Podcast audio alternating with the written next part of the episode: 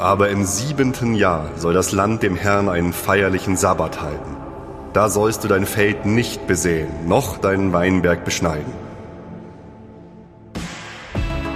Steuern mit Recht. Der DATEV Podcast. Mit Konstanze Elter und Carsten Fleckenstein. Siehste? Also ich meine, hörste, steht schon in der Bibel. Aber die sieben Jahre sind noch nicht rum. Es ist bestimmt einfach nur falsch übersetzt. Na, das ist ja Quatsch. Es zählen auch sieben Tage, das weiß ich mit ziemlicher Sicherheit. Die sind noch vorbei, oder? Und es wurde Abend und es wurde Morgen. Welcher Tag jetzt? Gott, das ist kompliziert. Naja, vorbei seit letzter Folge Ja, das eben. sag ich ja. Ne? Mehr sogar. Also so oder so, am siebten Tage sollst du ruhen. Das steht nämlich auch schon in der Bibel. Also haben wir jetzt Pause, yeah. Weil, warte mal, heute wäre ja dann streng genommen schon der achte, nee, der neunte Tag der Woche. Also wie auch immer, jedenfalls heißt das leider Arbeit. Hm. Aber warum überhaupt die Zählerei? Naja, weil es eben früher so war. Das Land wurde sechs Jahre lang bewirtschaftet und dann ein Jahr in Ruhe gelassen. Und jetzt, ganz ehrlich, ob religiös oder nicht, das steckt ja schon im Wort Schabbat drin. Das ist nämlich hebräisch und heißt, haben wir nachgeschlagen, innehalten mit etwas aufhören. Gibt's ja auch im Englischen, Sabbatical, kennt ihr mit Sicherheit. Also hören wir jetzt einfach mal auf. Und fangen an mit dem Thema, mit dem ersten Thema im neuen Dativ-Podcast, Sabbatical in Kanzleien. Echt schön, so eine Pause.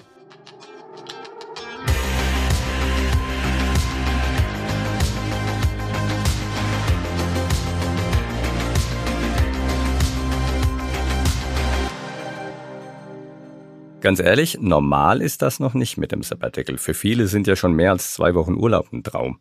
Wir diskutieren über Auszeiten von drei, sechs, zwölf Monaten. Das ist schon irgendwie Luxus, oder? Ob das jetzt Luxus ist oder nicht, kann ich schwer beurteilen. Also weil das häufig eingebettet ist in Strategien von Unternehmen zur Personalgewinnung, zur Personalrekrutierung, zur Personalbindung.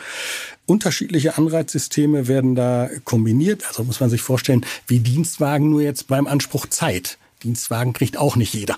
Sagt Veit Hartmann vom Institut für angewandte Arbeitswissenschaft. Aber wobei, ist das vergleichbar? Boah, kann ich dir nicht sagen. Ich habe weder das eine noch das andere. Aber ein Sabbatical würde meine Motivation auf jeden Fall mehr fördern als ein gesponsertes Auto. Aber da tickt ja auch jeder anders. Ja, aber ich schließe mich dir an. Ich würde auch das Sabbatical nehmen. Ja, wird bei mir als Anreiz wesentlich mehr ziehen. Aber man muss ja auch sagen, das gibt's halt nicht überall. Dazu habe ich gleich mal eine Studie mitgebracht. Überraschung, Überraschung. Ja, die gibt's auch natürlich in dem neuen Podcast. Das Münchner IFO-Institut hat eine Studie bei Personalleitern in Auftrag gegeben. Und jetzt pass auf. Ja. In knapp einem Viertel der befragten Unternehmen können Beschäftigte Sabbaticals in Anspruch nehmen. In der Mehrheit der Unternehmen, das sind so ungefähr 59 Prozent, ist das jedoch nicht möglich. Das ist ja schon ganz schön viel. Ja. Und dann ist es natürlich auch noch abhängig von der Branche und vor allem von der Größe. Also je größer ein Unternehmen ist, desto eher wird ein Sabbatical möglich. Diese Ergebnisse decken sich mit den Forschungen von Veit Hartmann. Also da kann man beim Thema Arbeitszeit deutlich sagen, dass andere Themen wie die Flexibausteine, also Gleitzeit, einfache und handhabbare Regelungen, wenn mal kurzfristig ein Tag freigenommen werden soll, mobile Arbeit, die haben höheren Stellenwert als ein Sabbatical. Aber weil wir diese gesetzliche Verankerung halt nur im öffentlichen Dienst haben, ist es auch nicht so präsent. Und die, die so ein Sabbatical nutzen, die machen das ja meist außerberuflich motiviert. Also Stichwort Persönlichkeitsentwicklung, vielleicht auch Fortbildung Ja, außerhalb oder des Berufs. einfach mal eine Pause vom Job Da wäre machen. ich sofort dabei. Ja, über den Sinn des Lebens nachdenken. Problem, jetzt kann man ja nicht einfach so gehen. So nach dem Motto, ich bin dann mal weg. um ein bekanntes Buch zu zitieren. Und ganz wichtig, es gibt halt im Gegensatz jetzt zum Beispiel zur Teilzeit keinen gesetzlichen Anspruch auf ein Sabbatical. Also zumindest grundsätzlich, denn es gibt auch wie überall Ausnahmen, zum Beispiel im öffentlichen Dienst. Beamte und andere Beschäftigte dort können nämlich in Verbindung mit einer Teilzeitbeschäftigung eine Auszeit nehmen. Und dann gibt es dann natürlich auch noch den gesetzlichen Anspruch auf die Pflegezeit. Das ist ja auch so eine Art von Sabbatical. Genau. Und abseits von diesen zwei Aspekten ist es so, dass grundsätzlich immer der oder die Vorgesetzte im Einzelfall darüber entscheidet, ob er oder sie ein Sabbatical nehmen kann oder eben nicht. Und das Ganze funktioniert nach bestimmten Modellen, also entweder spart man Zeit an oder man spart Geld an. Und Konstanze, du hast ein Beispiel mitgebracht. Ja, also wir stellen uns jetzt mal vor, Mitarbeiter ABC möchte gern ein Sabbatical nehmen. Also der möchte drei Monate eine Auszeit machen. Dann kann er zum Beispiel neun Monate lang Vollzeit arbeiten, bekommt in dieser Zeit aber nur 75 Prozent seines Gehalts. Und die restlichen 25 Prozent, die werden dann auf ein sogenanntes Wertkonto gepackt. Dann geht er drei Monate in sein Sabbatical und bekommt ebenfalls 75 Prozent seines Gehalts. Da gibt es natürlich auch noch andere Modelle, Arbeitszeitkonten oder unbezahlter Sonderurlaub. Da kommen wir dann noch zu. Was ganz wichtig ist, ist, dass das Sabbatical arbeitsvertraglich geregelt wird. Und dann kommst du irgendwann wieder oder auch nicht. oder machst gleich das nächste Sabbatical. Oder kündigst. Oder so. Naja, also so oder so, schön wäre es, wenn man einfach so aufhören könnte Oh, oder ja. immer Pause machen, ne? auch schön. Aber natürlich muss man zwischendrin mal wieder was arbeiten, zumindest solange man das Geld braucht oder an der Arbeit Spaß hat. Wie auch immer, auch da haben wir uns mit einigen Leuten unterhalten, die das gemacht haben. Zum Beispiel mit Rechtsanwalt Axel Kallmeier. Der hat nämlich ein Sabbatical gemacht. Der ist Partner im Bereich Kartellrecht bei der Kanzlei Kapellmann. Dort haben die Partner eigentlich nur alle zehn Jahre einen Anspruch auf ein Sabbatical. Aber Axel Kallmeier, der hat gesagt, nee, das ist mir zu lang und hat diese Auszeit aufgeteilt und in kürzerem Abstand gewissermaßen zwei halbe Sabbaticals genommen. Einmal, wie er sagt, mit Plan und einmal ohne. Das ungeplante Sabbatical fühlt sich wieder so ein bisschen an wie große Ferien früher als Schüler oder auch teilweise Semesterferien, wenn man keine Hausarbeit zu schreiben hat. Und was hat er in dieser Zeit gemacht? Ja, er hat erzählt, dass er beides ausprobieren wollte. Ne? Deswegen hat er im ersten Sabbatical erstmal einen Sommerurlaub gemacht und danach so vier Wochen einfach so frei, so völlig random, irgendwie mal gucken, was der Tag so bringt. Und beim zweiten halben Sabbatical, da war er mit seiner Familie in den USA, denn er hat früher in New York gelebt und hat auch heute noch viel beruflich mit dem Land zu tun. Also er hat dort Mandanten und ist jetzt deswegen auch durchs Land gereist, von Washington DC bis Hawaii, weil er seinen Kindern einfach mal die USA näher bringen wollte. Aber ganz ehrlich, ist schon lang, wenn man erst wieder nach zehn Jahren ein Sabbatical machen kann. Also wenn man da so lange warten Ja. muss. Aber vielleicht auch ist die Vorfreude umso größer, weiß man ja trägt dich nicht. vielleicht. Auf jeden Fall war das bei Alexandra Mohr auch so. Sie ist Prokuristin bei der Berliner Wirtschaftsprüfungsgesellschaft Audit Tax and Consulting Services und dort verantwortlich für den öffentlichen Bereich. Und ihr Sabbatical startete im Mai 2023. Mittlerweile arbeitet sie wieder. Aber sie hat das auch so ein bisschen wie Axel Kallmeier gemacht. Allerdings hat sie ihr Sabbatical dafür nicht gesplittet, sondern ganz am Stück genommen. Und dann ist sie aber innerhalb dieses ganzen Sabbaticals mal ein bisschen gereist und dann hat sie auch unverplante Zeit gehabt. Ich hatte auch schon zwei Tage, wo mir echt langweilig war, ja, wo ich überlegt habe, was mache ich, ne? Und dann habe ich es wirklich mal einfach nur mit, ja, wonach fühle ich mich heute? Lesen, Essen, Schlafen, Terrasse und das Gleiche von vorne. Hm? Das war mal schön zu sehen. Und was interessant ist, sie behielt ihr ganzes Büroequipment, also Computer und Co., für den Fall, dass doch irgendwo was anbrennt. Sie war sogar mal kurz im Büro und hat Hallo gesagt, aber die Kolleginnen sind hart geblieben und haben dafür gesorgt, dass die Auszeit freie Zeit bleibt. Aber dann trinkt man ein Käffchen und die Kollegen sind sehr eisern und sagen mir arbeitsmäßig nichts, ne? Also das ist schon cool. Da kann man dann auch selber loslassen, weil man merkt, das läuft. Das ist so ein total gutes Gefühl. Nicht, also nicht nur für die, die die Auszeit nehmen, sondern auch für Chefs und Kollegen, oder? Naja, wenn man so lange jemanden gehen lässt, muss sich das ja auch irgendwie lohnen. Also denke ich mir. Für Mitarbeiter ist das klar. Die gewinnen Abstand und sammeln neue Erfahrungen. Aber was ist denn jetzt so das Gute dann für die Arbeitgeber? Naja, Vereinbarkeit von Beruf und Familie wird zum Beispiel erleichtert. Da profitieren dann beide Seiten von. Und mit so einem Sabbatical kann der Arbeitgeber eben für die Mitarbeiter Doppelbelastungen und Ausfallzeiten vermeiden. Nach einem Sabbatical ist jetzt mal platt gesprochen die Batterie einfach wieder aufgeladen. Ja, und das kann man ja in der Tat dann direkt weiterdenken und Sabbatical als Rezept nehmen ja, zur Vorbeugung gegen Erschöpfung, vielleicht auch für Beschäftigte, die ohnehin schon körperlich und psychisch stark belastet sind. Auf jeden Fall.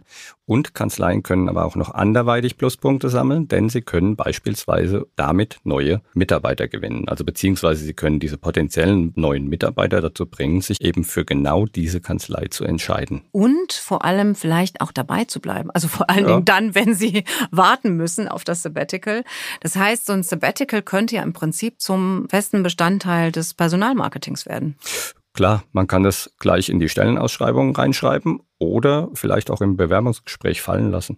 Schon im Bewerbungsgespräch hat mein Chef damals gesagt, also Frau Mohr, wenn Sie mal eine Auszeit nehmen wollen, alles kein Problem. Ja, dann können Sie auch mal drei Monate frei machen und sagen Sie halt rechtzeitig Bescheid und dann läuft das. Ich muss Ihnen sagen, das hat mich Jahrzehnte getragen gefühlt, ja, diese Möglichkeit zu haben. Und um diese Möglichkeit tatsächlich bieten zu können, müssen natürlich einige rechtliche Punkte beachtet werden. Faktenbox.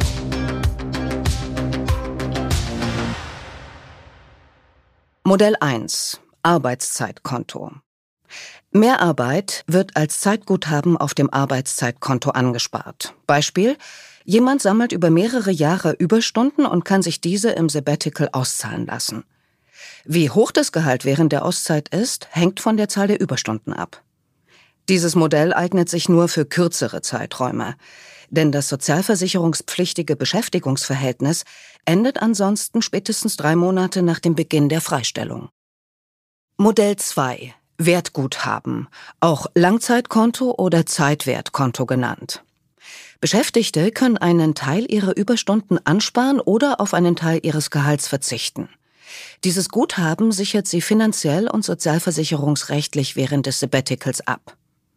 Anders als beim Arbeitszeitkonto können hier auch Urlaubs- und Weihnachtsgeld, Prämien, nicht genutzte Urlaubstage und Bonuszahlungen angespart werden.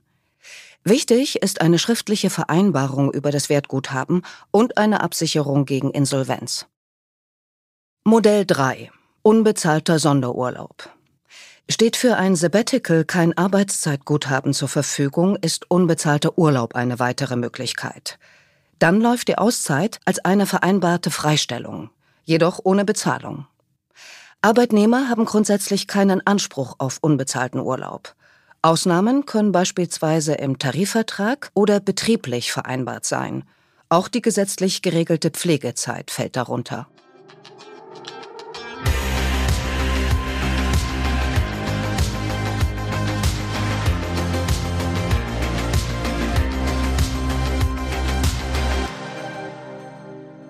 Aber egal jetzt erstmal, wie lange so ein Sabbatical geht, man muss das natürlich irgendwie organisieren. Und da ist es hilfreich, wenn man eine Checkliste hat, die man abarbeiten kann, bevor euer Mitarbeiter ins Sabbatical startet. Eine ganz einfache Frage, wie lange soll das Sabbatical überhaupt dauern? Ja, das ist aber auch schon die größte Herausforderung. Also gerade organisatorisch macht es natürlich einen Riesenunterschied, ja, ob du jetzt einen Monat jemanden wegschickst sozusagen oder ein Jahr. Das ist schon ein großer Unterschied, logischerweise. Und da kommen wir direkt zum nächsten Punkt. Wer kann, wer soll den Mitarbeiter in dieser Zeit während des Sabbaticals vertreten? Das hängt natürlich dann auch ein bisschen von den Aufgaben ab und natürlich von dem Zeitraum, wie lange der Betreffende weg ist. Wie sehr man das vorher personell regeln muss und wie wichtig das ist, das sagt auch nochmal Kartellrechtsjurist Axel Kallmeier. Als Anwalt bin ich ja Dienstleister und Teil des Mehrwerts, den ich eben bringe, ist eben auch die kurzfristige Verfügbarkeit. Das heißt, ich muss mein Dezernat so organisieren, dass meine Mandanten gut versorgt sind und dass auch meine Kollegen das abfedern können. Und falls nicht, dann muss vorab schon geklärt werden, ob man jetzt trotz Auszeit für Rückfragen zu laufenden Projekten so ganz eventuell vielleicht erreichbar ist. Nein, nein, nein. Das ist also, sage ich ja nicht ich, aber das ja, muss man schon klären. Ne? Eigentlich konterkariert das das Sabbatical, ne? Das ist ja gerade das Gegenteil. Man soll ja weg sein. Also schon besser ist es für die Auszeit wenn du einfach aus der Kommunikation komplett aussteigst. Also keine Anrufe, keine E-Mails, kein Diensthandy. Aber man muss dann natürlich sich mit allen Beteiligten darauf verständigen. Jo. Das heißt, es kann jetzt nicht einer sagen, so ich gehe jetzt mal und ich mache jetzt mein Sabbatical und das alles ist mir egal. Da muss schon das Team auch ja nicht nur mit einverstanden sein, sondern man muss sich da irgendwie vorher darauf verständigen, wie man das löst. Denn Das Betriebsklima kann sich natürlich auch dann in deiner Abwesenheit ganz schnell verschlechtern, wenn das restliche Team Aufgaben übernehmen und Mehrarbeit leisten muss. Ja, das wäre nicht so gut. Aber Stichwort Mehrarbeit. Auch derjenige, der ins Sabbatical geht, sollte natürlich darauf achten, dass er während der Ansparphase nicht jetzt zu viele Überstunden abreißt, nur um die dann eben zu haben. Da müsste im Grunde genommen direkt zwei Sabbaticals machen. Machen wir es mal an einem Beispiel fest. Steuererklärung. Also da kann man ja ein halbes Jahr vorher jemanden ins Team reinholen und dann eben besprechen, was so zu beachten ist bei dem Mandat. Das ist möglicherweise schon ein bisschen mehr Absprache, aber das lohnt sich dann und vielleicht wollen ja auch die Kollegen dann irgendwann mal ins Sabbatical. Da hast du dann schon mal so ein bisschen geworben für das Thema. Das verhindert auf jeden Fall Missstimmung im Team.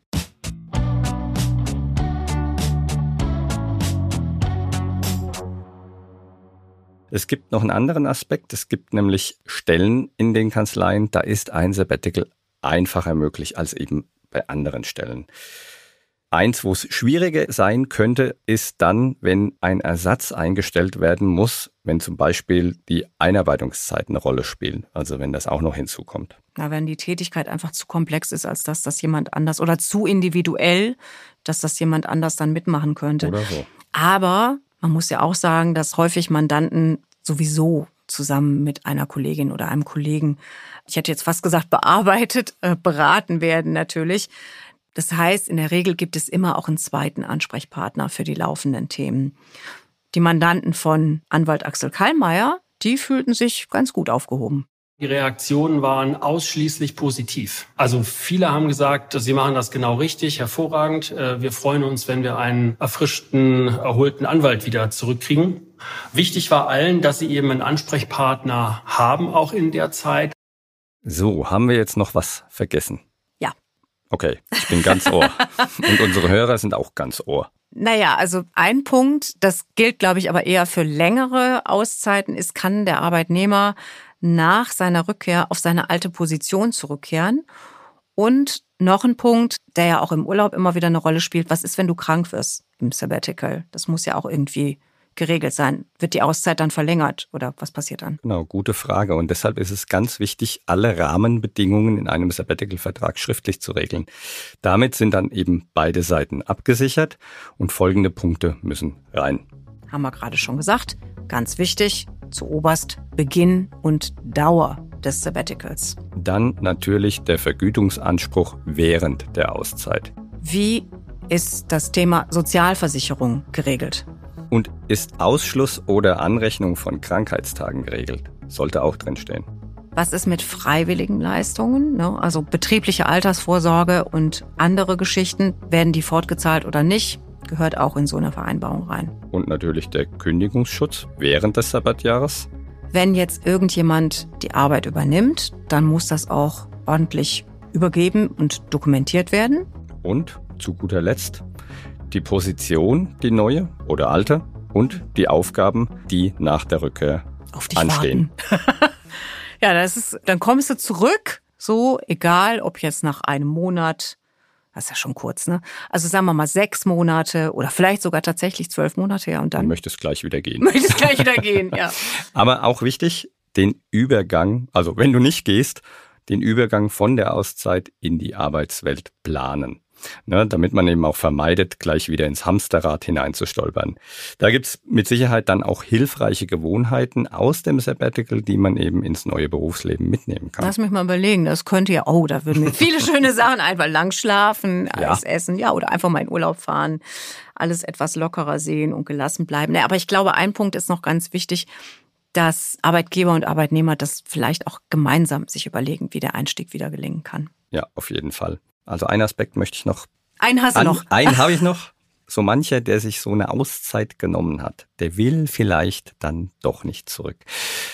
Interessant, Alexandra Mohr hat ganz kurz auch mal überlegt. Ich habe auch schon mal über Strandkorbvermietung nachgedacht, ja, aber das ist es nicht, ja. Dieses Team, das hält einen jung. Man ist ja unter jungen Leuten, sage ich mal, ne, weil man so die zweite Jahr Lebenshälfte erreicht hat, ja, guckt man ja doch schon noch mal nach vorne und freut sich, wenn sie einen dabei haben wollen, ja. Also insofern klar, Neuorientierung, man guckt. Aber ich muss immer wieder feststellen, dass es mich eigentlich in der Bindung zur Kanzlei gestärkt hat.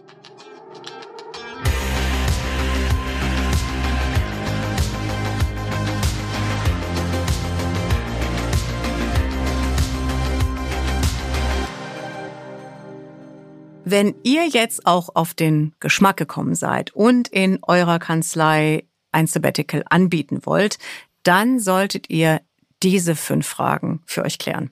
Erstens, in welchem zeitlichen Umfang wollen wir Sabbaticals anbieten und was heißt das personell für uns? Zweitens, welche Modelle kommen für uns in Frage? Also zum Beispiel Zeitkonten, Wertkonten oder unbezahlter Sonderurlaub.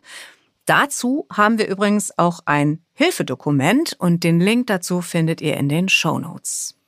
Nummer drei. Wie sorgt ihr dafür, dass der oder diejenige gerne zurückkommt?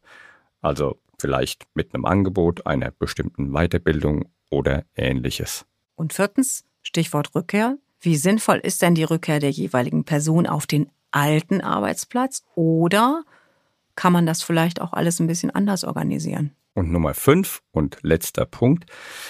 Wie könnt ihr den Erfolg des Sabbatical-Modells messen? So, ich gehe da mal. Und ich komme mit. Und für euch in der Zeit?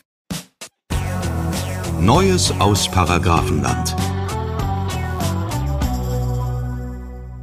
Die Europäische Union etabliert einen neuen Standard für grüne Anleihen, den weltweit ersten für die Definition derartiger Kapitalanlagen. Anfang Oktober billigte das EU-Parlament den freiwilligen Standard. Damit können Unternehmen und öffentliche Einrichtungen festverzinsliche grüne Anleihen kennzeichnen. Voraussetzung, sie finanzieren damit Investitionen, mit denen Klima- und Umweltprobleme bewältigt werden sollen. Bedingung für die Vergabe des EU-Standards sind strenge Anforderungen an die Nachhaltigkeit. Dafür müssen sämtliche Informationen offengelegt werden, die zeigen, wie die Erlöse verwendet werden.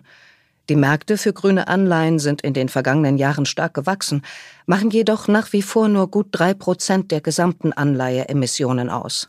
Ein einheitlicher Standard könnte nach Ansicht der EU ein wesentliches Markthindernis beseitigen. Das Hinweisgeberschutzgesetz hat uns und euch in den vergangenen Monaten auf Trab gehalten. Deutschland hatte den Schutz von Whistleblowern nicht rechtzeitig etabliert.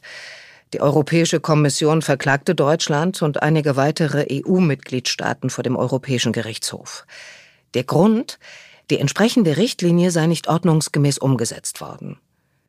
Zudem haben auch Nichtregierungsorganisationen Beschwerde bei der EU-Kommission gegen Deutschland eingereicht. Begründung? Mängel in der deutschen Variante des Gesetzes. So könnte es zu einem weiteren Vertragsverletzungsverfahren gegen Deutschland kommen. Ob das Gesetz vorher noch angepasst wird, ist derzeit offen. Das Aktenzeichen zum aktuellen Vertragsverletzungsverfahren und die Links auf unsere bisherigen Folgen zum Thema findet ihr in den Show Notes. Kanzleihäppchen. Kurz, stark und ohne Zucker. Der Espresso in unserem neuen Podcast. Wir hören euch zu und ihr erzählt von dem, was ihr so macht, auf welche Ideen ihr gekommen seid und was euch inspiriert. Impulse für die Arbeit, für die Prozesse und für das Miteinander. Und dafür haben wir zwei DATEV-Baristi engagiert. Astrid Schmidt und Thomas Günther. Hallo, ihr beiden. Hallo zusammen. Hallo, schön, dass wir da sein dürfen. Astrid, wenn ihr eine Kanzlei besucht, gibt's da auch Espresso? Also es gibt äh, in den meisten Kanzleien äh, tolle Kaffeemaschinen, muss ich sagen. Da kommt man auch gerne wieder hoffentlich auch ein Keks oder so. Thomas, was hat dich denn bei deinen jüngsten Kanzleibesuchen am meisten fasziniert, außer vielleicht gutem Kaffee? Da ich kein Kaffeetrinker bin, kann man mich mit Kaffee eh nicht so wahnsinnig begeistern, sondern eher mit Schokolade. Also wenn Kanzleien mir das anbieten, bin ich schon mal gut gelaunt. Und ansonsten tatsächlich begeistert hat mich dass nach der Corona-Zeit dann doch wieder viele Lust aufs Büro haben und nicht mehr sich zu Hause einbuddeln wollen, sondern einfach Lust auf Kollegen, Lust auch auf den Chef sogar haben und wieder einfach gemeinsam zusammenarbeiten möchten. Jetzt besucht ihr ja Kanzleien in erster Linie für euer eigenes Projekt, den 100-Kunden-Blog, den wir intern kommunizieren. Worum geht's da? Bei dem 100-Kunden-Blog geht es äh, darum, dass wir mittlerweile sehr, sehr viele Mitarbeiterinnen und Mitarbeiter bei Datev haben, mehr als 8000. Und die können natürlich nicht alle Kanzleien besuchen, ist ja klar. Und deswegen haben wir gesagt, naja, wenn wir nicht alle Kanzleien besuchen können, dann holen wir die Kanzleien halt einfach ins Haus rein, porträtieren diese Kanzleien, interviewen sie und stellen dann diese Porträts ins Intranet. Und dann können sich die Mitarbeiterinnen und Mitarbeiter von Datev diese Porträts durchlesen und zumindest ein Gefühl bekommen, wie unsere Kanzleien ticken, vor welchen Herausforderungen sie stehen, was sie gut an Datev finden und was sie auch doof an Datev finden. Was war denn so das Überraschendste, was ihr in letzter Zeit gehört habt? Während Corona hatten ganz wenige Kanzleienhaber Zeit, sich wirklich um die Kanzleientwicklung Gedanken zu machen. Das lag alles brach, weil man einfach mit den ganzen Sonderaufgaben beschäftigt war, Corona-Hilfen etc. Aber Mitarbeiter zu entwickeln, die Kanzlei weiterzuentwickeln, zu schauen, muss ich neue Teamstrukturen vielleicht etablieren, weil wir gewachsen sind. Solche Geschichten sind einfach drei Jahre lang brach gelegen und die werden jetzt alle aufgeholt und die Steuerberater entdecken, oh, ich bin ja auch Unternehmer. Ich muss ja auch ganz anders denken. Ich muss mich um meine Mitarbeiter wieder viel mehr kümmern, gerade weil sie auch wieder ins Büro zurückkommen. Und das ist gerade so ein Trend, wo man sieht, ah, okay, der Weg vom Steuerberater zum Unternehmer, den gehen gerade viele Kanzleien. Themen wie diese gibt es zahlreiche andere und deswegen haben wir uns überlegt, dass dieser Bereich, den wir künftig vorstellen würden, spannend sein wird für ganz viele Kanzleien, weil ja doch immer wieder die gleichen Themen, Ideen überall auftauchen, oder Thomas? Genau das ist der Hintergedanke und das wollen wir natürlich nicht einfach nur aus der Lameng machen, sondern wenn auch ihr Themen habt, vor denen ihr gerade steht, Herausforderungen und vielleicht einen besonderen Zugang dazu, eine kreative Herangehensweise, um diese Herausforderung zu lösen, dann könnt ihr euch gerne bei uns melden unter podcast.datev.de und dann seid ihr schon Teil der Kanzleihäppchen. Genau, da freuen wir uns drauf. Und wir natürlich auch. Und für heute sagen wir erstmal vielen Dank und wir hören uns.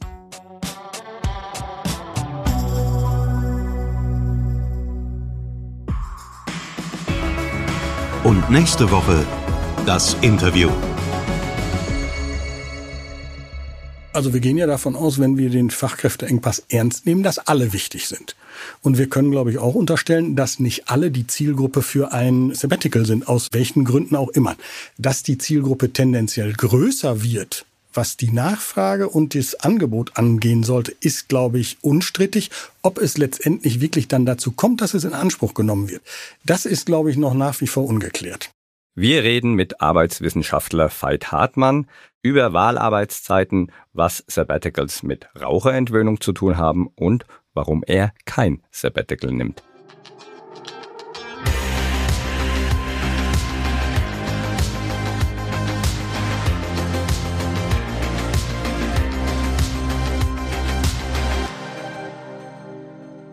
Das war Steuern mit Recht, der DATEV-Podcast. Neu aufgelegt. Wie immer, abonniert uns, teilt uns, empfehlt uns weiter im Podcatcher eurer Wahl. Und kommende Woche erscheint schon die nächste Folge. Mein Name ist Konstanze Elter. Mein Name ist Carsten Fleckenstein. Wir wünschen euch eine gute Zeit. Bleibt optimistisch. Und hört wieder rein. Steuern mit Recht. Der DATEV Podcast.